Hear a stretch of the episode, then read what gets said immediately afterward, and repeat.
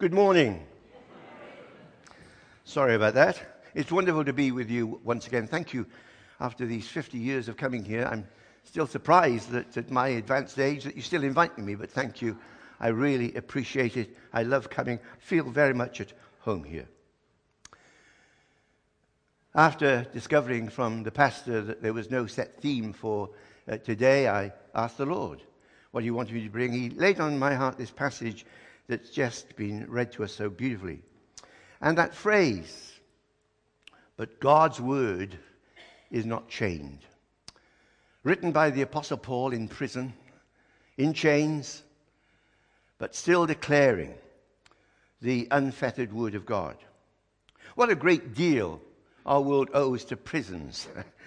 Think of John Bunyan, spending 12 years in all in the Bedford jail rather than agreeing to stop preaching the word. In those days, you had to have a license to preach. And he didn't have a license because he was a Baptist. And, uh, but he wouldn't stop preaching. But while he was in prison over all those years, we know, of course, Pilgrim's Progress. I'm sure many of you have read it, even in the distant past, as I have.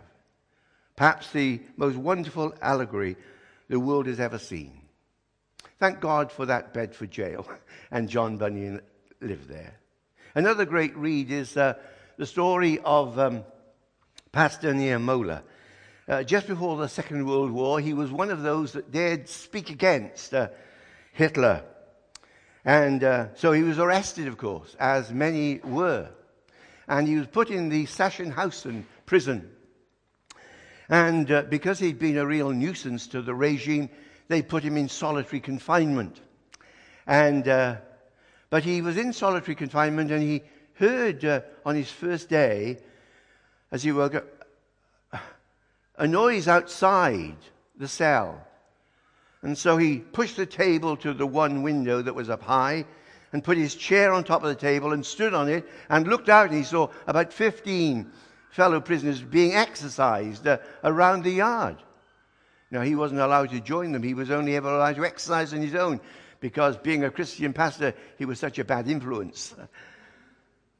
But he decided that day that though he couldn't preach, he would climb up on that table and on that chair, and from that window he would shout out and recite a verse of scripture to those other prisoners every day. He did it. And he said this I was in solitary confinement, but my cell had a window. And the second morning after I'd been to Sachsenhausen, I heard footsteps outside, then more steps, then a whole party of people. Next morning, and after that, every morning, I climbed onto my stool and called out just loud enough for the men to hear a text from the Bible, sometimes from the Old Testament, sometimes from the New. In that way, Hitler achieved something he certainly never intended. The Word of God found a voice in the very gates of hell. and the Apostle Paul wrote uh, from his prison cell, and Second Timothy was written to nearing the end of his life. He wrote this This is my gospel, for which I am suffering, even to the point of being chained like a criminal. But God's word is not chained. He can look down on the manacles on his wrist, peer into dark recesses of his prison dungeon, and with a great sense of freedom, he can declare, The word of God is not chained. You can no more chain the word of God than you can lasso the lightning or tether the tides of the ocean. But how can we apply this? God has laid on my heart to encourage you today. And first of all, there is in this sentence an encouragement to preach the word. Not just preachers, but every Christian. History provides countless examples of people whose liberty has been taken away, who've been bound, but the binding of the preacher has never succeeded in binding the message, so that physical limitations have never prevented the advance of the truth of the gospel. But is that the only kind of limitation, being locked in a cell? No. What preacher, Christian worker, Sunday school teacher has not been acutely aware of their limitations? Yet God used to use us. You know, some of you will remember that's been coming here for some time, uh, the late John Evans. Remember John Evans? He was a teacher. He, he was a member of the Plas Newydd Church, but when that closed, he, he came here. John Evans had a profound influence on my life, you know, because uh, I had a speech impediment for the first seven years of my life. Only my mother could understand me. Thank God for speech therapy, I say. And uh, it, it, meant I was a, a slow beginner in my education. And I went to Rose Park Secondary School. And uh, great school now, of course, Cardiff High School. But in those days, it wasn't up to much. But uh, I went there, left school without any qualifications. They didn't even put you for, in for exams in those days, 1958. But I went, I studied work as a telegram boy. And John Evans, that Christian from this church, was the teacher at the, they called it a day release continuation class. And he saw something in me. And he said to me, John, I know you feel you're very limited in your ability educationally, but I sense that if you give yourself to studying with me over the next three years, you can leave here, you know, with some GCSEs, O levels. And I did. You know, every week I went there and he just bred inspiration into me, causing me to have a positive self image where before I had a negative self image. Thank God for Christian witness like that. But I had a poor educational beginning. But I left there with five uh, GCSEs, as they say today. And that led, of course, to me going on to studying further and ultimately to the university my early limitations were released by a Christian man who could see something in me, could see potential. Maybe I'm speaking to someone here today that feels limited in some way or another, limited perhaps as a, a, Christian. But here is a glorious fact which makes us declare the whole counsel of God. The fact that the everlasting word of which we speak does not depend upon our effect, uh, does not depend upon our effect, effectiveness or our eloquence. Indeed, a person may speak with the tongues of an angel and be no more than a sounding brass or a clanging cymbal, said Paul. But thank God, his word is not bound by our limitations. And the Word of God is not limited to just those that preach from the pulpit. Every Christian, you and I, are to be heralds of the, the good news. To, referring to John Bunyan again in Pilgrim's Progress. Remember, when he became a, a real Christian, he came through the wicket gate. The first thing he did was to visit the interpreter's house. And in the interpreter's house, he saw a picture of a preacher. John Bunyan was having it impressed upon him that though there were limitations, he was to share the good news. Some of you will know the name of Dr. G. Campbell Morgan, the predecessor of uh, the great uh, Martyn Lloyd-Jones at the Westminster Chapel. G. Campbell Morgan, my favorite commentator, even today, though he's long gone, long gone, was once visited by an eminent preacher who came to preach at uh, Westminster Chapel. And the evening before, he stayed with the doctor and his family. And after dinner, they were sat around the living room. And the visiting preacher said to Dr. Campbell and his three sons, all of whom were preachers, and his wife, they were all there. He said to the doctor, which uh, of these then is the best preacher? And looking at his three sons, he pointed to his wife, who never preached from the pulpit, and said, She is, because she lives it. And her life is a sermon. Thank God for Mrs. Campbell Morgan and the witness that she was. The Word of God is not bound by our limitations or who we are or what we are. In spite of our limitations, we are called to make known the good news of Jesus Christ. By every means, seek to overcome your limitations. But remember, the Word of God is not bound by any of our limitations. Hallelujah. But if in this verse we find an encouragement to preach, we also find an encouragement to pray. Another wonderful thing about the Word of God is that it's not bound by the time of its utterance. I mean, how many of us still read the Scriptures and, and find it speaking to our heart every day? In the Psalms this week, I felt a particular psalm had been written for me and what I was experiencing that day.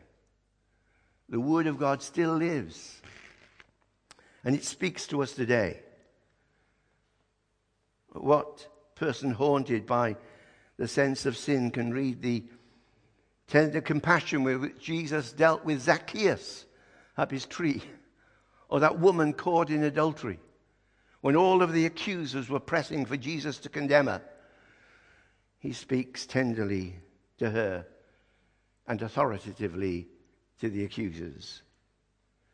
Surely we have an encouragement here to pray.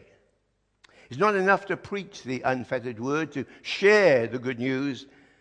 We must pray that those to whom it comes will find its appeal and challenge inescapable.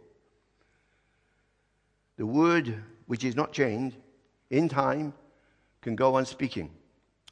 God can bring the message of His word to the remembrance of those who hear the truth, but make no immediate response to it. So often, our emphasis in preparing for a Sunday or preparing for a, a special outreach or mission is that we call people to pray. But how often, when the service is over, the praying stops? And yet the need is to go on praying, that the word, the seed that has been sown, will still bear fruit. I can think of uh, an occasion at Tabernacle when uh, Someone had brought their boyfriend, a non Christian boyfriend, to church on a Sunday evening. And he went storming out of the service, slamming the door as it was in those days behind him. But the next Sunday he was back. And he asked if he could speak to me. He said, You're not a very nice man. I said, Why? He said, Because you obviously knew something about me and you were pointing your finger at me, notice I'm not pointing at you, and you spoke right into my heart. It made me so angry. But as I've reflected this week, actually, I came to realize, with the help of my girlfriend, that God was speaking the truth into my life. See, so I'm only preaching for 20 minutes this morning, but the word that I'm sharing will live on in your heart. And I'm going to carry on praying throughout the rest of the day that this work will bear fruit in someone's life that's here today. Have you got the idea? The Word of God is not bound to a particular time. So keep on praying that the Word will bear fruit. Has the Bible anything to say to our day, to our circumstances, to our problems? This is the miracle of God's word. It's not bound to the day in which it was written. It still speaks. I don't know about you, but it still speaks to me. It's still my guidepost, the means of discovering more about Jesus. Think of all the sermons preached, all the expositions offered, all the commentaries written. And remember that the word is as fresh and as fertile as the day of its first declaration.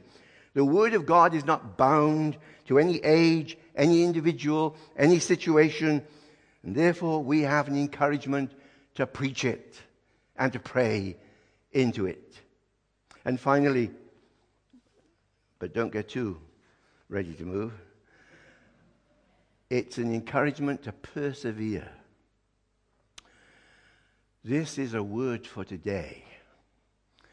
I don't know about you.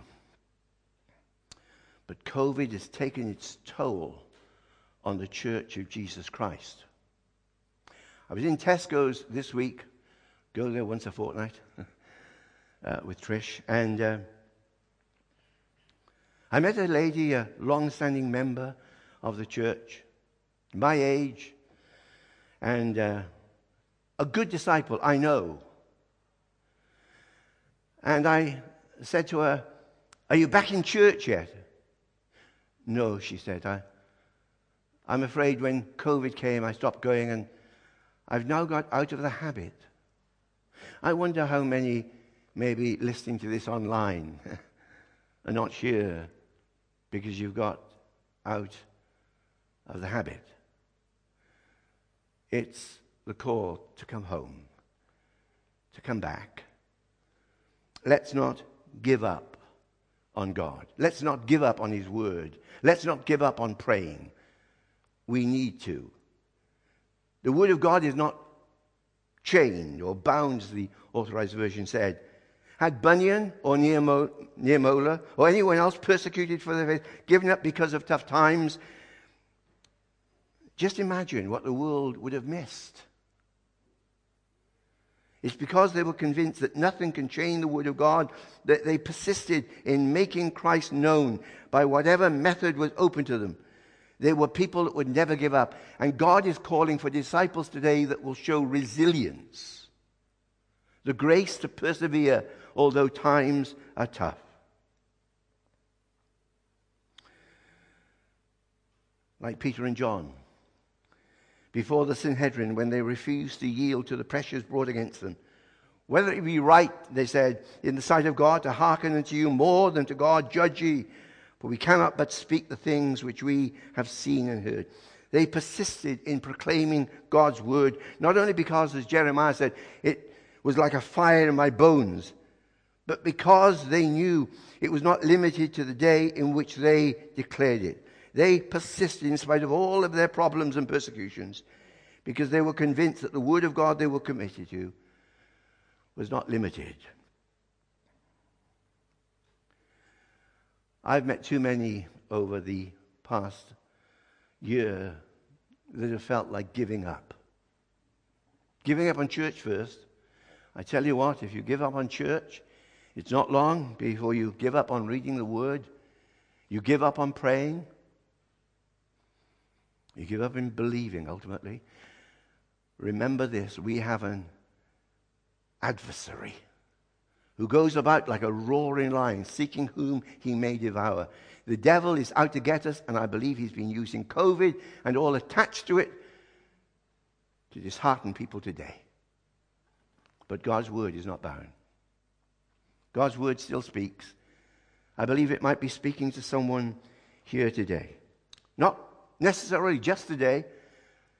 Believing what I've just said about it not being limited to this time, it'll go on speaking to those that need to hear it. The promises of God's word seem so distant to some. Yet God did speak once. And as that lady said to me in Tesco's, it seems so long ago that I felt Jesus close to me. Does God have a word for you today? Yes. The word of God is not chained. So get back into the word. Read it every day.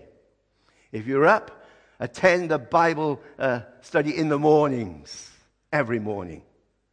Come back to the evening when you're going to be doing Bible study again. Come every Sunday morning. Go to the prayer meeting.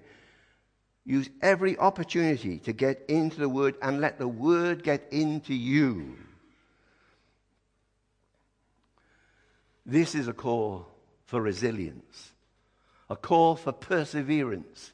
As God's grace perseveres with us, so may we persevere with Him. Let me remind you that Jesus, having loved us to the end, He went all the way to Calvary. I can't preach on any part of the Bible without coming to the cross. Having loved us, he loved us to the cross. He died that we might be forgiven. He died to make us good. that we might go at last to heaven saved by his precious blood. And if perhaps at any time you've been made to feel guilty, that wasn't my aim this morning. If you feel that you've been drifting, come back to Calvary. What can wash away my sin? Nothing but the blood of Jesus. What can make me whole again? Nothing but the blood of Jesus. Oh, precious is the flow. No other fount I know. Nothing but the blood of Jesus.